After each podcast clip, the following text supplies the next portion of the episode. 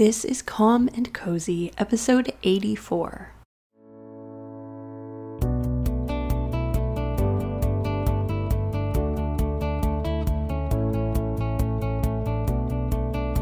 You're listening to the Calm and Cozy podcast, a show about rest, finding relief from insomnia, and appreciating sleep as the ultimate act of self care and self love.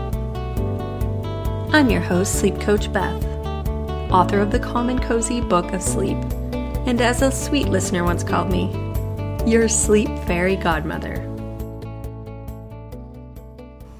Hi, friends. I've missed you. It's been too long since I've recorded an episode, and I had originally planned on apologizing for that. But you know what? I won't. What I will say is thank you for your patience. And if you're also going through a lot right now, I would encourage you to do what I've done take a break. When life is weird, I just tend to put everything on hold and then reevaluate when I come back. I love this podcast and I am so happy you're here and learning from me and connecting with me, but something's got to give, you know? Family comes first, and after that, yeah, my business is important, but I can't do everything. I'm still on Instagram. I'm still working away on the Insomnia membership site, and we're hoping to launch this fall. But you can't do it all, all of the time. And honestly, isn't it nice to have a break from having 40 billion new podcast episodes to listen to every week? I listen to several podcasts regularly, and it gets overwhelming keeping up with every new episode. I love when a podcaster takes a break because it gives me a chance to catch up. So I guess you're welcome. I thought I'd do something a little different for this episode. I love telling stories, and every once in a while, I'll be in the mood to tell a story in an Instagram caption. I'll post a pretty picture of a bed or a plant, and then I use all the space in the caption that I'm allowed and hope that my followers don't get bored and stop reading before the last line. The stories are about me, and sometimes they're remotely related to sleep, but mostly they're stories I've remembered or felt compelled to share because they had an impact on me in some way. Or, I don't know, I just thought they were fun. And I love to connect with other people through stories. Honestly, I always thought if I were to write a book, it would be fiction. And it so happens my first book was about sleep. Go figure. So, this episode is kind of a greatest hits of the stories that I've shared in my Instagram captions. And I've named each story as though they were Friends episodes. The one where mom doesn't see a bald eagle. Several years ago, during a family vacation to Florida, I was swimming in my aunt's pool and chatting with my mom. A bald eagle flew over our heads and disappeared into the trees. I saw it clearly and it was pretty incredible. I gasped and said, I just saw an eagle. My mom quickly turned around and looked at the empty sky. She sighed. It's my dream to see a bald eagle. Well, last weekend, my family went to a park that's known for spotting eagles, and of course, we didn't spot any. And of course, a couple who was always about five minutes ahead of us on the path kept bragging about how they just saw one in the spot we left, and how amazing it was, and how it landed on his shoulder, and they took a selfie together, and now they're best friends. I don't really know where I'm going with this story. I guess I just wanted to tell it and to ask if anyone wants to send a bald eagle to my parents' backyard so I can tell my mom to stand outside just in time for it to fly over, I would appreciate it. And I'm pretty sure my mom would be forever grateful. The one where I finally let my legs see the sun. I have hated my legs since I was a teenager. I used to stand in front of the mirror in my bedroom and pull on the fat above my knees to see what my legs would look like if they were thinner. I've spent many, many hot and humid Ontario summers sweating profusely in black leggings and floor length skirts. I used to see women wearing shorts whose legs had more fat than mine and think, good for her. I could never do that. You know what? F that. It's so ridiculous. It's hot outside, and the size of my legs has absolutely no bearing on my happiness and success in life, period. Yesterday, I wore shorts out in public for the first time since I can remember. I'm not over exaggerating when I say it has been several decades. And guess what happened? Nothing. I was cool and comfortable in the hot summer weather, and nobody cared. I didn't hear one person gasp in horror. Nobody pointed and laughed or said, She shouldn't be wearing shorts. Her knees have fat on them. And even if they did, who cares? My body does not require external validation to be comfortable in the clothes that I wear. So I'm wearing the shorts and I'm enjoying my summer. End of story. The one where I hate everyone's favorite saying. I have always hated the saying, it is what it is. So when my morning playlist thought it would make a good lyric to listen to on repeat while I walked, I immediately pressed skip. I've had a bad experience with it is what it is. A number of years ago, I was let go from my job. The company was cutting costs, and I was told my position as office manager and receptionist was redundant the HR woman who was brought in to fire me, she kept pushing that floral Kleenex box towards me, and then I kept pushing it away. I wasn't to cry. In the weeks that followed, ex coworkers were sending me photos of the office going to shit in my absence, which I admit brought me great joy. Turns out the person who keeps every moving part and machine stocked and running smoothly is kind of important. The evening when I went back to the office to collect my things from my desk, my boss, whom I liked and respected, carried the box to my car. He placed it in the back seat and turned to me and shrugged. It is what it is. I've never wanted to punch someone in the face so badly. I had just lost my full time source of income. I was standing in a dark, empty parking lot. How about, I'm so sorry this just happened to you? Because to me, in that moment, it is what it is was the equivalent of, oh well, deal with it. It felt cold and insensitive. Since that moment, I have never said the words, it is what it is, to anyone who's struggling, especially when a heartfelt, I'm so sorry, would suffice. I think if we want to keep it is what it is in circulation, we need to add a comma but. It is what it is, comma, but I believe you can move past this. It is what it is, comma, but let me know how I can help. It is what it is, comma, but in another six years, you'll be a sleep coach with a podcast and a book, and this will be a story you tell your Instagram followers. Okay, that last one was a little far fetched, but you get where I'm going with this, right? Accepting that awful things happen to good people for no reason is the first step, but don't let that be the end. Embrace the comma but, friends the one where I was the tired one. When you experience the very thing you just challenge your podcast listeners to handle differently, you need to talk about it, right?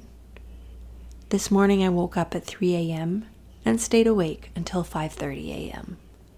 This is not normal for me, but it can still be frustrating and a disappointing disturbance.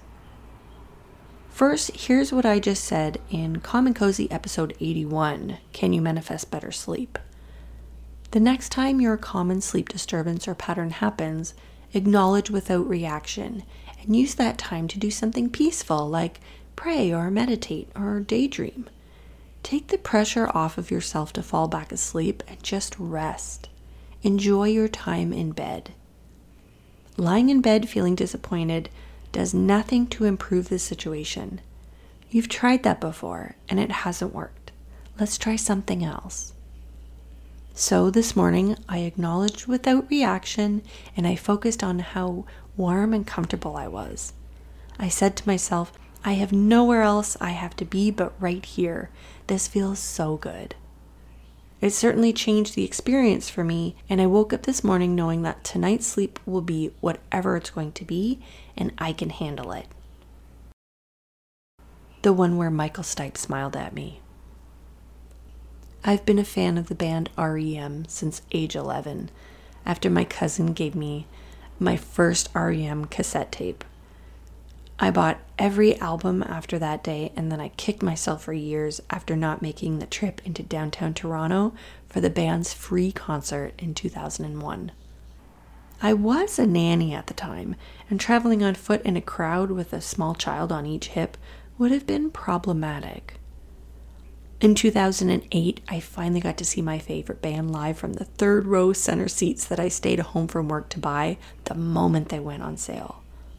I took my brother with me, and I told him not to be alarmed if I cried when Michael Stipe took the stage. Surprisingly, I didn't cry, but I did freak out a little when Michael made eye contact with me and smiled at me. Swoon. When the band broke up in 2011, I was grateful for a huge collection of songs I still consider to be my life's soundtrack. So, is it really so shocking that I work with REM sleep stages now? I mean, it kind of was meant to be when you think about it. The one where I was terrible at simple math. Hey, have I ever told you about the time that I found a library book under the seat of my car? It was a year overdue, so I avoided the library because I thought the fine would be astronomical. And when I finally went back over two years later, I owed $3.99. Yep, rocking this whole adulthood thing over here. The one where I thought I had no talent. You know those defining moments in your life that you'll never forget? Mine was in 1998. I was in my last year of high school, don't laugh, and I had worked for months on a portfolio of my artwork, hoping to get into the graphic design program at St. Clair College. My parents and brother were with me when I picked up the portfolio a while later. It was in a large envelope, included a page with a list breaking down the work that I had submitted. In pencil, it had my name written at the top, and I had been graded on my artwork from 1 to 5, 1 being below average and 5 being great. I went down the list and read out loud all the ones and twos that I had been assigned. I was shaking. Art was my thing. How could this be real? A comment at the bottom read, under average drawing skills. I was devastated. My parents were shocked and angry, and I remember my brother saying, They don't know what they're missing. I cried for hours. The next day, when I returned to school, I went straight to my guidance counselor, who was waiting anxiously to hear the news. She was confused when I showed her the page that I had received, and she picked up the phone to call anyone at the college who would talk to her. She stated her shock and disappointment to the stranger on the line. She was loud and angry, and I was relieved that she was on my side. She hung up the phone about a minute later and said, They have no idea how that page got in there because not only were you accepted into the program, you were one of the top candidates. We hugged, I cried, and then I borrowed her phone to call my parents. The one where I decide it's okay to brag about my book. I should stop talking about my book. I'm probably driving my friends and family members crazy. I said these words out loud a few days ago. Then, only a few seconds later, this truth hit me. I have been happy for them through all of their exciting life events. I've celebrated engagements, weddings, I've thrown baby showers and spent weeks making baby gifts. I've liked the weekly Facebook pictures of their baby bumps. I've been there to party with them on their milestone birthdays and sang songs with the word love in them to make their kiss their new spouse on their wedding day. The people who care about me will be happy for me and let me talk about the biggest accomplishment in my life to date. And can I also mention all the money that they've saved over the years, not having to buy me wedding and baby shower gifts? Hello? The people in my life are excited for me, and this isn't meant to tell anyone off while hiding behind a post. It's to tell you that even though I'm about to introduce the most exciting creation of my wildly artistic life, I still doubt myself. I still think that I have to keep quiet so I don't bother anyone. I get goosebumpy and teary eyed when I read the book reviews from strangers who have read advanced copies of my book. I love that they're learning simple techniques, putting them into practice, and improving their sleep. I love that they're reading my words and finding value in them. So I'm going to continue talking about my book because it's a big deal. And I'm going to stop apologizing for being proud of my accomplishments. Join me, won't you? We'll start a movement of people who believe they actually are as amazing as they're told they are. And then we'll invite all of our friends to a party in our own honor and make them sing a song with the word love in it. It'll be great. The one where I was all weird about the tree. I have a favorite tree. It's about 45 minutes into my walk every morning, and the photos will not do it justice. This tree is beautiful. It drapes over the sidewalk like a magic tunnel. When I walk under it, I feel like I'm going to emerge out the other side, a superhero or a character from a fictional world. Yes, I have a childlike imagination. The other day, I decided my favorite tree was going to give me whatever I needed most that day when I walked under it. This morning, I walked under the canopy of that tree and said out loud, I'm coming out the other side of this tree with courage. I pictured myself emerging with newfound courage, ready to take on whatever life was going to throw at me in the coming months, and I laughed to myself as I kept walking. I made eye contact with a cat who was lying comfortably in the grass nearby, and he meowed up at me confidently. Right? I said back. Who knew morning walks could be so empowering? The one where I gush about my morning walk. The morning walk is mine. I walk alone and listen to books or podcasts, and occasionally music or silence. Then there's the evening walk. The evening walk can be shared with a friend and has been a few times this past week. Every morning I open the blinds, I squint and I say something cheesy like, What a gorgeous day! Whatever alternate plan I had made last night for this morning's workout is instantly forgotten, and instead I'm preparing for my walk. I'm on autopilot. I'm drawn to it. I must walk. The sun and the breeze and the smiles from strangers make me happy. I say good morning at least a dozen times. I do the loop, then I walk it again. I pass my childhood home. I stop to take a picture of a chalk drawing or a poppy, or a bird who won't sit still long enough and the photo comes out blurry. I watch the dog who can't take his eyes off the squirrel. The dog's owner and I share a laugh. I check the time. I wish for 10 more minutes and I keep walking, the sun warming my face as I eventually and happily turn towards home. Thank you for listening. If you want to read more things that I write, you can find my book, The Calm and Cozy Book of Sleep, on Amazon or hopefully at your favorite bookstore. If you've already bought and read my book, thank you so much. I hope it's helped to change your sleep.